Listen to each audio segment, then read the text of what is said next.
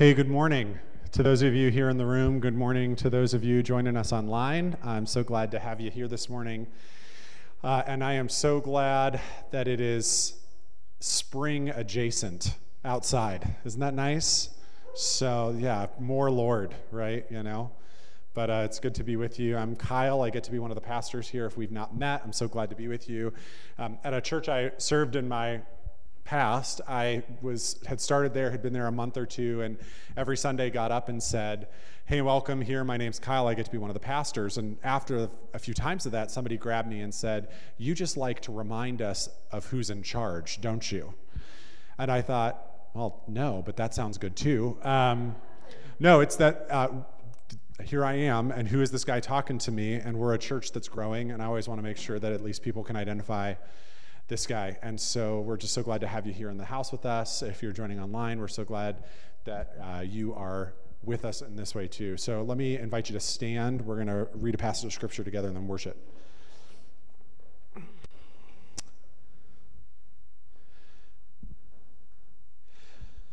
I belong to you. You hold my right hand.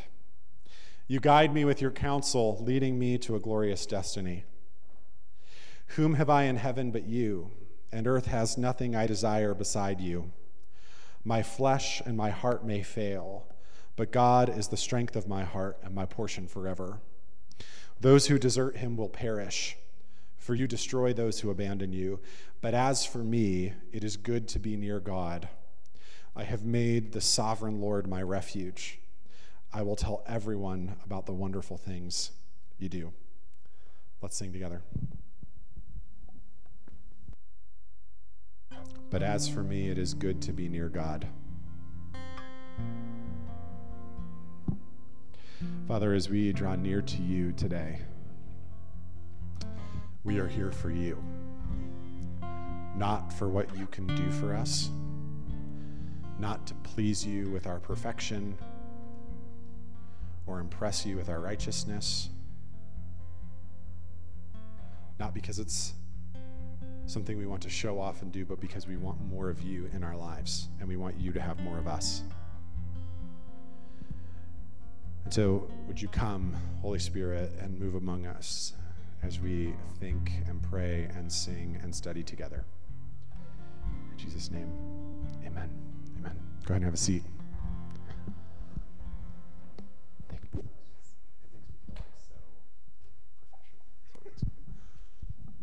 How y'all doing? Real fast, couple things. We're going to be in Genesis chapter one today. Uh, but before you get there, um, the Naturally Supernatural event next weekend, as we're trying to develop um, an intentional and abiding relationship with the Holy Spirit, we're engaged in a long-haul two-year process to do that. And so next Friday and Saturday is the second of four workshops we're hosting on building that relationship with the Holy Spirit. And this one is emphasizing hearing God. So hearing God for yourself, hearing God for others. And you can attend that in person here inside this space or at home. Um, and there's some group work that we do, but you get thrown into Zoom breakout groups. It works out. So please register for that by the end of the week. Um, if you're a middle school or high school student and I don't seem entirely disgusting to you, um, I am doing that. I would have appreciated if you had laughed more at that, because now I feel insecure. Um, I'm going to be leading an eight-week uh, group on the Book of Luke on Monday nights uh, from seven forty-five to eight forty-five on Zoom. And so if you want to jump in on that, this is your last chance. So make sure you grab me and talk to me about that. We're going to be talking about how Jesus kind of lives and how that shapes our living. So it'll be great. So Genesis one. I wonder what comes to mind when you think about your body. It's a strange question to think about in church. Mostly because in church we don't think a lot about our bodies, and when we do, we tend to think bad things about them.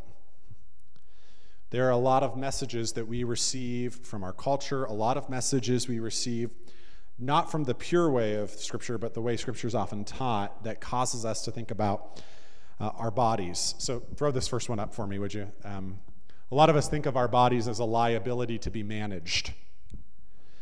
Uh, our bodies age, and they ache, and they decay, and we have to manage that aging and aching with medicines and doctors and specialists to manage the liability, to limit the liability that our bodies present us. Some of us view our bodies as an enemy to be conquered. This is the message sometimes of weight loss and fitness. Uh, not fitness, whole pizza in my mouth, but like fitness, like workout people. Um, it's could also be the message of Christianity, which tells us that our body is full of appetites and desires that have to be conquered and brought under our mastery. Uh, for some of us, the body is a vehicle for pleasure. It could be sex or drugs or alcohol. It could be hang gliding or bungee jumping. Our bodies are here for our pleasure, our fun. Uh, our body could be, on the next one here, a, a celebrity to be glorified. Think of the way that most products are advertised. Whether it's a cheeseburger or laundry detergent, it's usually an only semi-clad person who is also stunningly beautiful telling you that you should buy that cheeseburger or that laundry detergent. A lot of us view our bodies as something to be decorated and adorned and beautified, and that's not all bad. But just stop for a second and think about here in Trumbull County, we have a lot of two things. We have a lot of restaurants, and we have a lot of beauty parlors, right? The body might be a wallflower uh, to be ignored, or even a, like this bobblehead.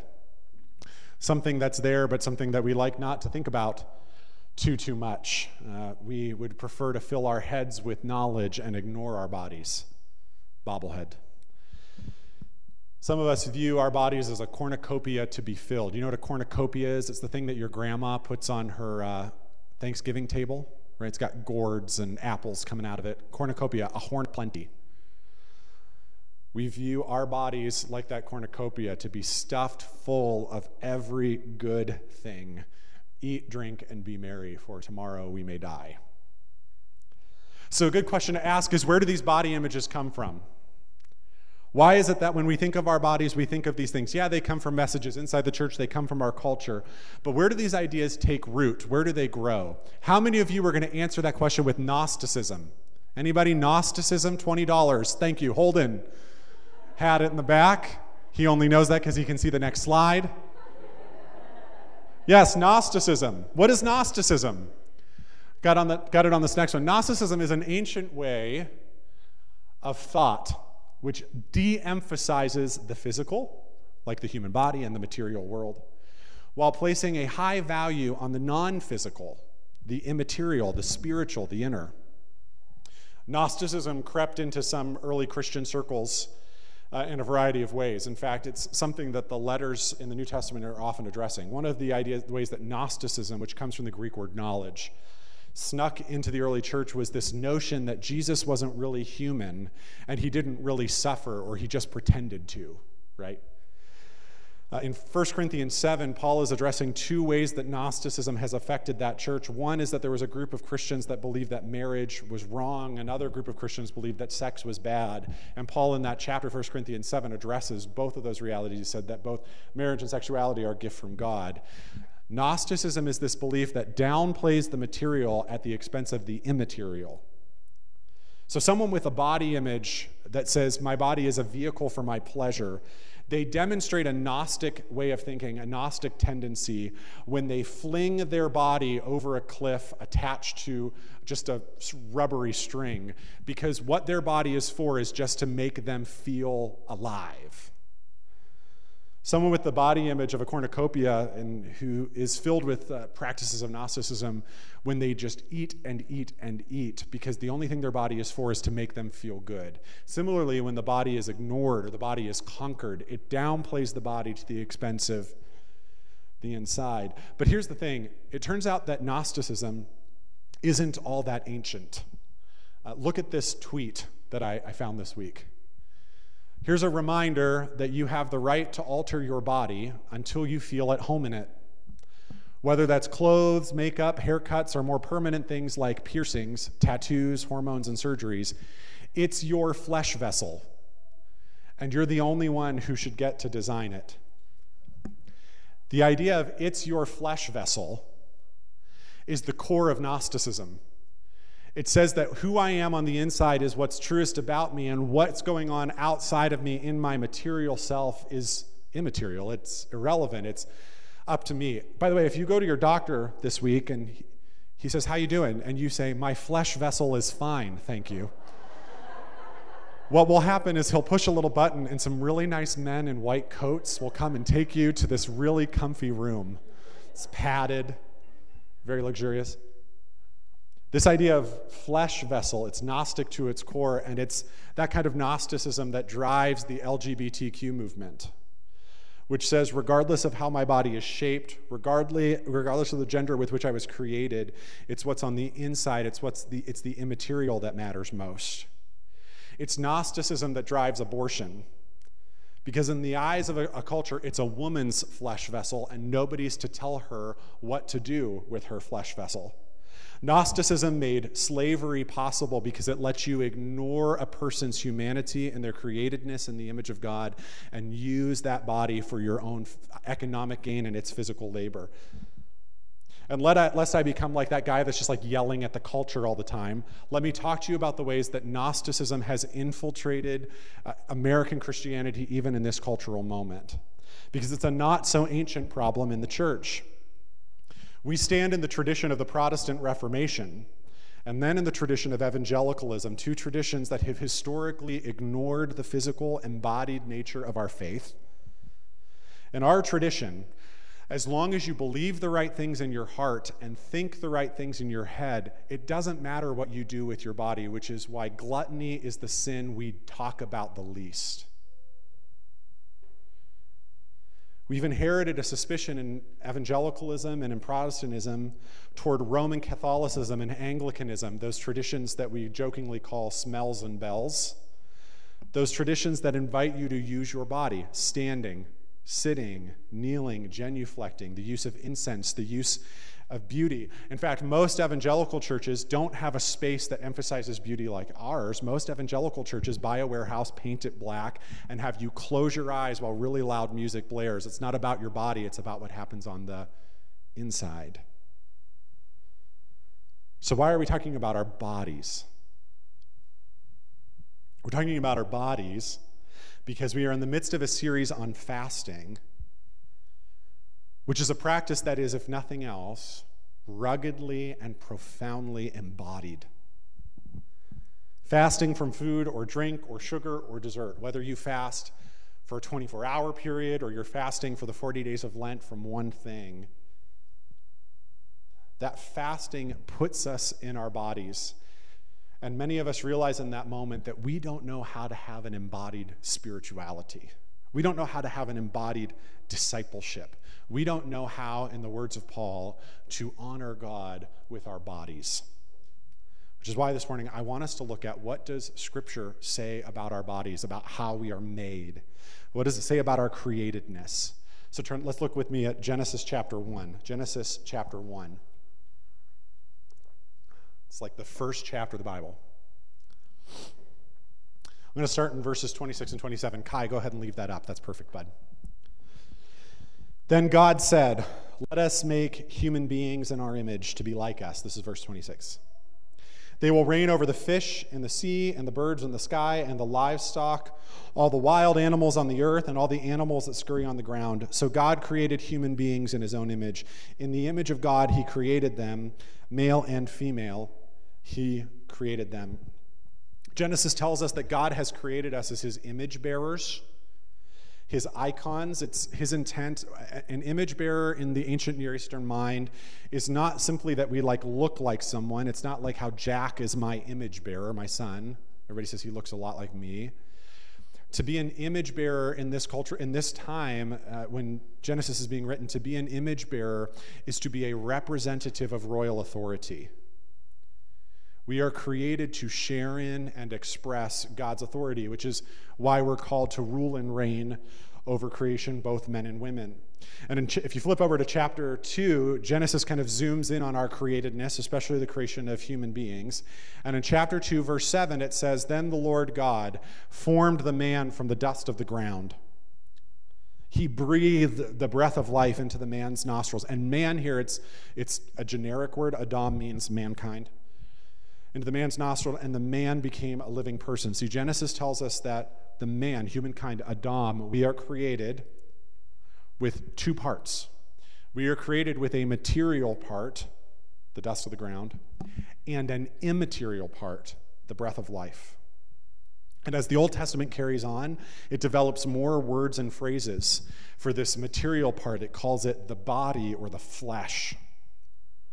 It also has more words for the immaterial part, heart and soul. And then we turn the pages in the New Testament and the dictionary gets bigger. It's body and flesh materially, but also mind and spirit and will and soul and heart. And these parts of ourselves, our immaterial part and our material part, they are intertwined. One gives meaning to the other. What happens to one happens to the other. We are inextricably held together in our createdness such that our material and immaterial parts, they're, they're, they're one. This is why after World War One, soldiers coming back from battle, they were described as having shell shock. Something had happened to their bodies, but then also it seemed like in that something had happened to their souls, and now we call that post-traumatic stress disorder. Uh, there's a really great book uh, by Bessel van der Kolk, The Body Keeps the Score, right? What happens to us emotionally is often expressed, is often expressed physically, which is why when I feel stress, I don't know where this happens for you, but I get this tightening right here. Right, and we all do that different ways. Some people's stomachs hurt, or right, but we all, and this is a way that God has created us to show us that our inner parts and our visible parts, our material parts and our immaterial parts, are uniquely created as an organic unity, all of the parts working together. And Gnosticism seeks to break apart that unity. Gnosticism wants to say what we feel on the inside is more important than how we are formed on the outside, but this is not how we are created, and fasting is one of the ways that we honor and express our createdness. Scott McKnight says, "A unified perception of body, soul, spirit, and mind creates a discipleship that includes the body. For this kind of body image, this unified perception, this kind of body image, fasting is natural." Listen to this. "Fasting is the body talking what the spirit yearns, what the soul longs for, and what the mind knows to be true." Fasting is one way that you and I bring our entire selves into complete expression. When we see ourselves as we've been created, when we see the dynamic, multifaceted unity with which we have been formed, it changes our body image. We no longer see our bodies as wallflowers to be ignored or bobbleheads to fill up the knowledge, uh, not a liability to manage. We, we see our bodies as God sees them. We see our bodies as a gift, and we see our bodies as a resource. Look again at Genesis one, where God makes us in his likeness, and in verse twenty-six, he gives us a task, which we'll get back to in a minute. The task in verse twenty-six is to rule and reign. But we can't accomplish that task without our bodies. But, but let's jump down to verse thirty-one of chapter one, which just says this. "Then God looked over all he had made, and he saw that it was very good." As God completes the work of creation, he calls everything he's made, including our bodies, a gift.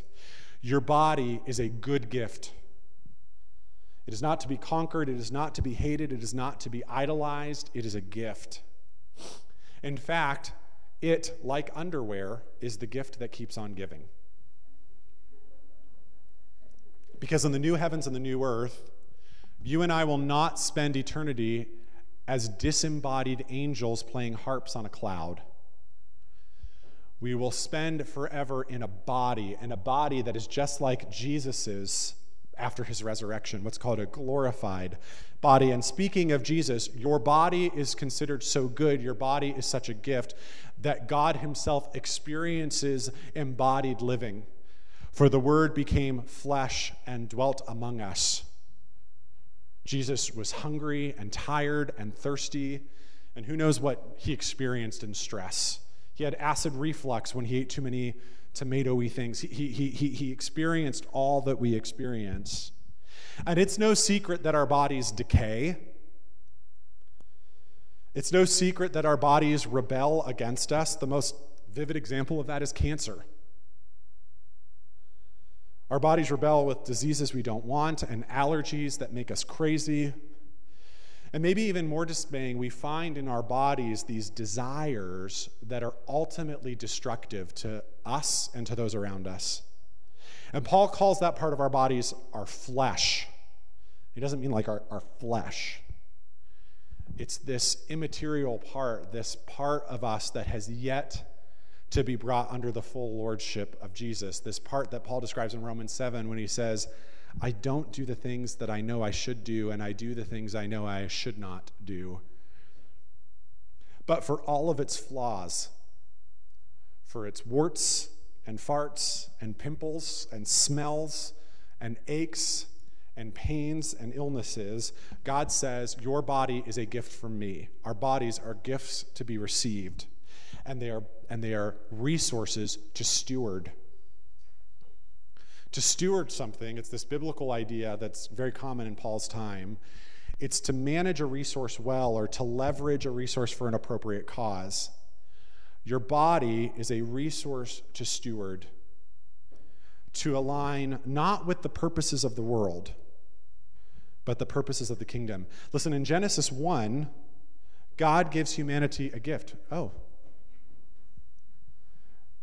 We interrupt this sermon to bring you an advertisement from Innovate Medical. I don't know what's going on there. Okay, the, the computer just decided to stop. It's fine, no big deal.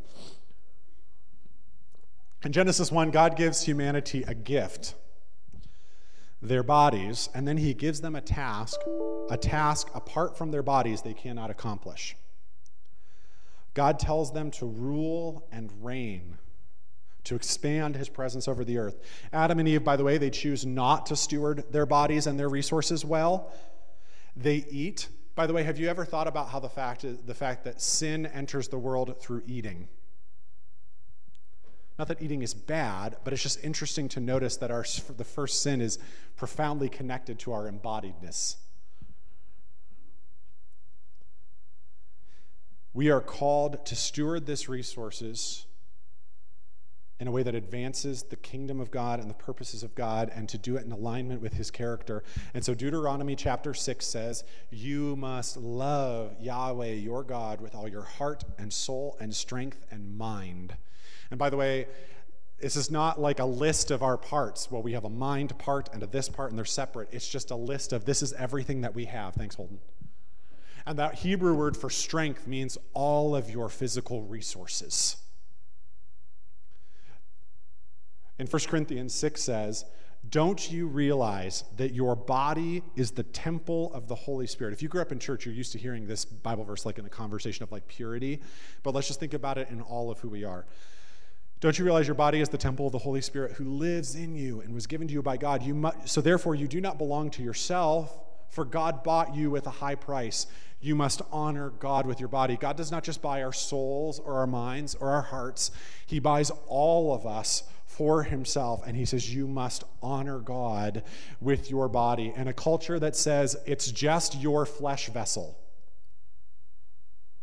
we find the people of Jesus say, actually, it's not my flesh vessel, it's somebody else's, and I'm here to steward it as a resources as a resource for his kingdom. I am not just my own flesh vessel. I'm not the only one living here. The minute I say yes to Jesus, somebody else takes up residence within me. It is God himself. Scott McKnight says this, our bodies reflect the giving and receiving life of the Trinity.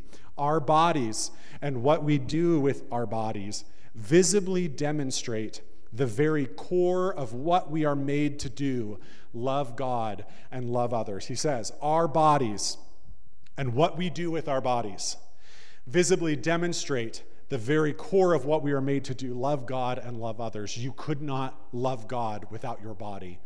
And we know that's true because I certainly can't love other people without a body. My favorite thing is when somebody says they're going through a hard thing on Facebook and somebody says, I'm sending good vibes. How do you, how do you like do that? Like, do, like, I'm sending Brendan good vibes.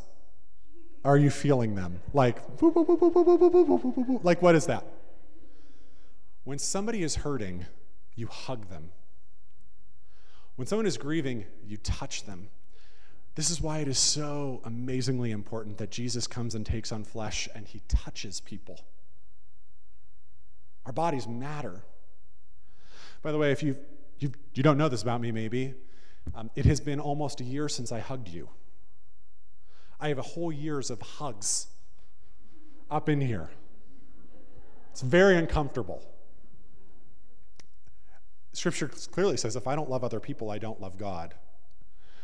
So at the very least, I need my body to love God by loving other people. But I, I, this is not just my flesh vessel. It is this gift that I have been given and this resource I have been given to steward so that I can love God with it. Here's what I want to suggest this morning. What I want to suggest is that fasting is biblically, theologically, historically, it's one of the main ways that disciples of Jesus receive their bodies as a gift and steward them as a resource. If you want to receive your body as a gift, not as an enemy to be conquered or cornucopia to stuff with good things, the wisdom of the way of Jesus says fast. If you want to steward this resource, instead of ignoring it or managing its liabilities or decorating it in vanity, the wisdom of the saints and all of God's people throughout history says fast. In fasting, we forego food or drink, and that doesn't sound like a gift. But as our bodies grow weak, as we grow thirsty, as that hunger affects our souls and our hearts, as we get grumpy or, in my house, hangry, we come to realize that we have been given a truly precious gift. This body that works and does what we command. It's something that you really come to know in the latter decades of your life when your body doesn't do what it did at one time. When we forego desserts or alcohol and we find in ourselves a craving, a desire, it reminds us what a gift this body is, what a gift it is to live in a body that enjoys the bounty of all that God has made. Steph and I um, have a lot of dietary restrictions. We're both wheat-free now, and there's a whole bunch of other stuff. And we just have this ever-growing list of food we get to enjoy in heaven. Right? Like, we are watching this show last night called Chefs, and they're making bread out of wheat and putting tomato and cheese. These are things we can't eat right now in our house. And I just want to go up and lick the screen. You know what I mean? And, and um, but like, not in a gross way.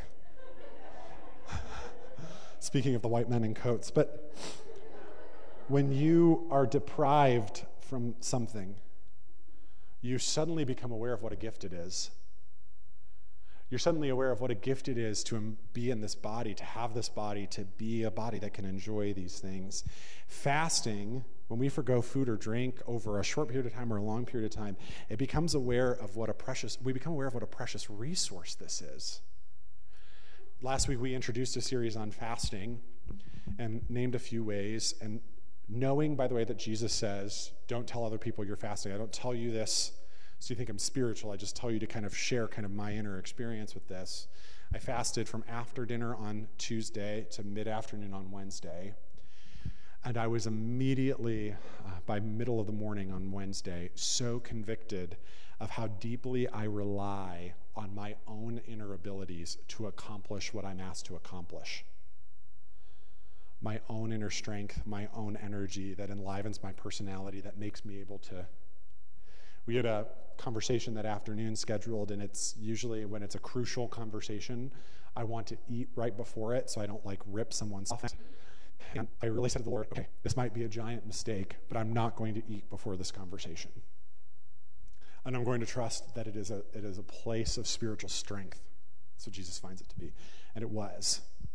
I do not handle myself perfectly.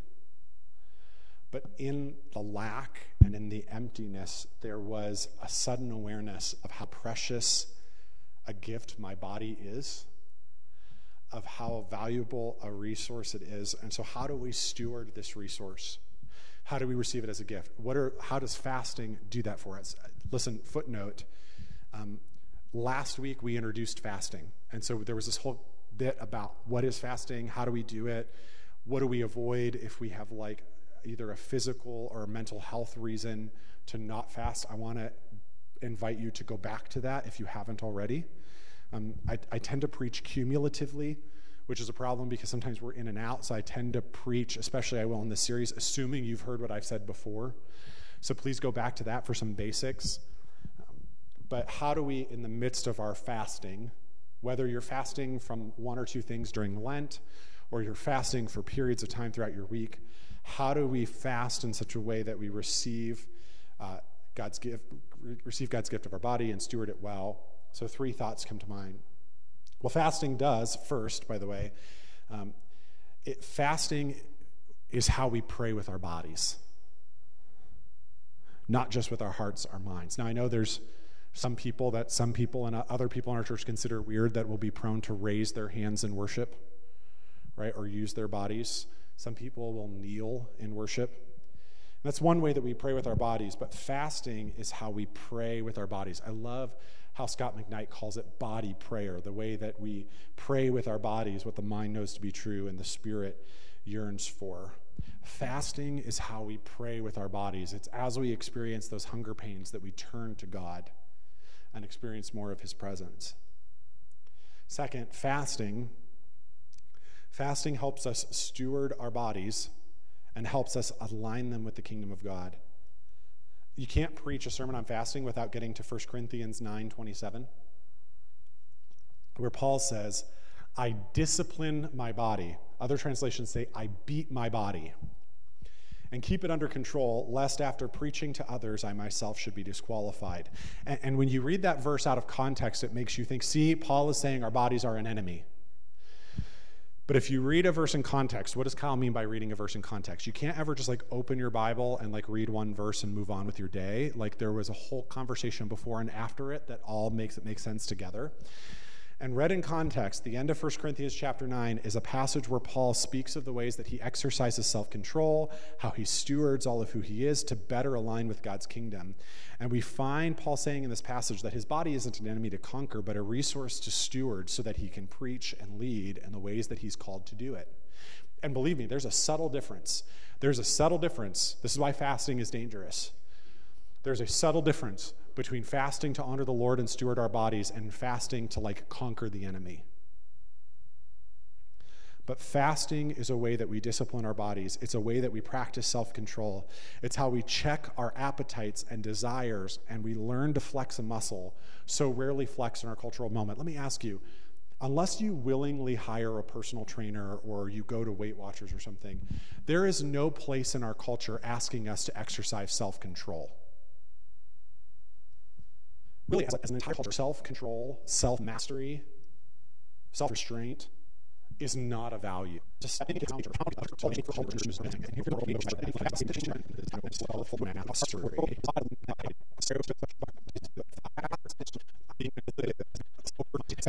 Mark Stager, pastor in Australia, says that the people of Jesus bring renewal and revival to their cultures when they live in counterstep to their culture. When the culture steps with its left foot, we step with our right. When the culture zigs, we zag. And in a culture that is zigging toward a new kind of Gnosticism, where the body is just a flesh vessel to be used however you want, where frankly the gender of definition, the gender, the definition of gender and sexuality and maleness and femaleness is up to interpretation. What if we, as the culture zigs to that new kind of Gnosticism, what if we zag toward a kind of discipleship that honors the body, that receives it as a gift, that stewards it as a resource, and what if we do that through the self-discipline and self-denial of fasting? What if the way that we zag in a culture that is zigging is by talking less and living more? So let me close just by reading Paul's words to the Corinthians to you just once more. And by the way, earlier in First Corinthians six, it's interesting. He says, don't you know your bodies have been joined to Jesus? Don't you know your body has been joined to Jesus? Don't you know, Paul is saying, that Jesus has no body on earth but yours? Don't you realize that your body is the temple of the Holy Spirit who lives in you and was given to you by God? You do not belong to yourself, for God bought you with a high price. So you must honor God with your body. Amen. Staff, would you come in?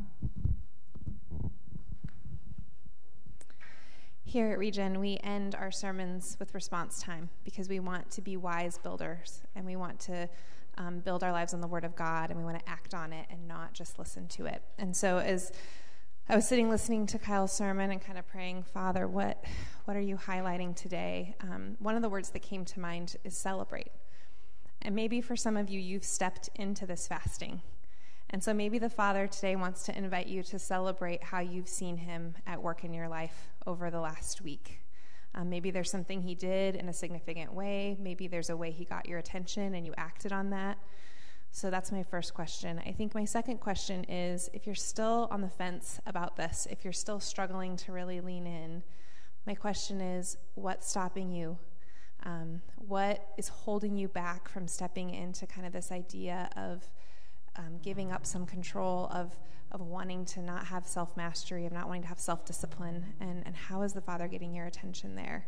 Um, I think so often the lie that Satan tells us is that we're going to lose a lot, or we're going to miss a lot, that somehow there's something on the line. And I think Jesus' invitation is there's so much more to gain in the losing. So um, let's just take a moment, let's reflect. Is there something the Father wants to celebrate with you, or is there an area where he's, again, asking and inviting you to step into kind of that self-discipline, that self-mastery? So let's just take a moment.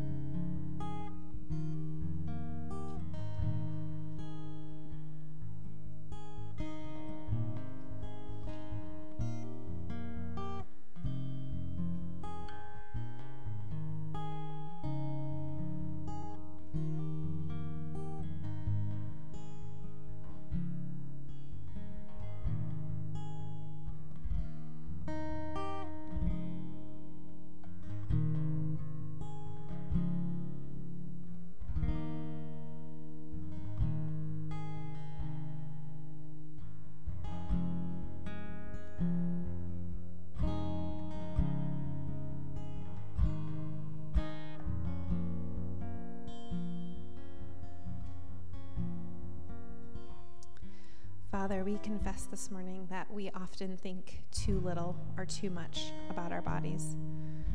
And so we ask that we would think of them as how you think of them, that we would view them as a resource for your kingdom and for your work. Father, um, I pray and thank you for those who this week saw you move and work in ways that they did not expect when they sat here last Sunday, but who took a step of faith.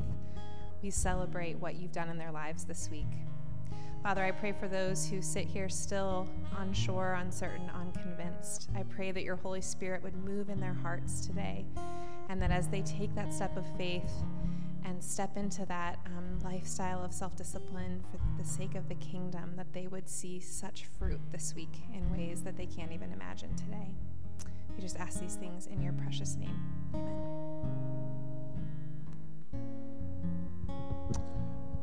If you're watching online, we're going to take communion together, and we're bringing it back to every week, so run to your kitchen if you need to. Grab some crackers and some juice. I was thinking about how Saint Teresa says, God protect me from gloomy saints. Unless we be gloomy counterculturalists who mope and gloom, we gather and we feast. Not that this feels much like a feast, does it? But it is a down payment on the feast of his presence among us, and on the picture that we're given in Revelation that heaven is a dinner party. where all of the people who have loved God and been called according to his purposes gather together at the marriage supper of the Lamb. So if you've not done this with us in the room before, you rip off the, the part where the cracker is and hold that. Jesus says, if anyone would come after me, he must eat my flesh and drink my blood. He says, I am the bread of life. Take and eat.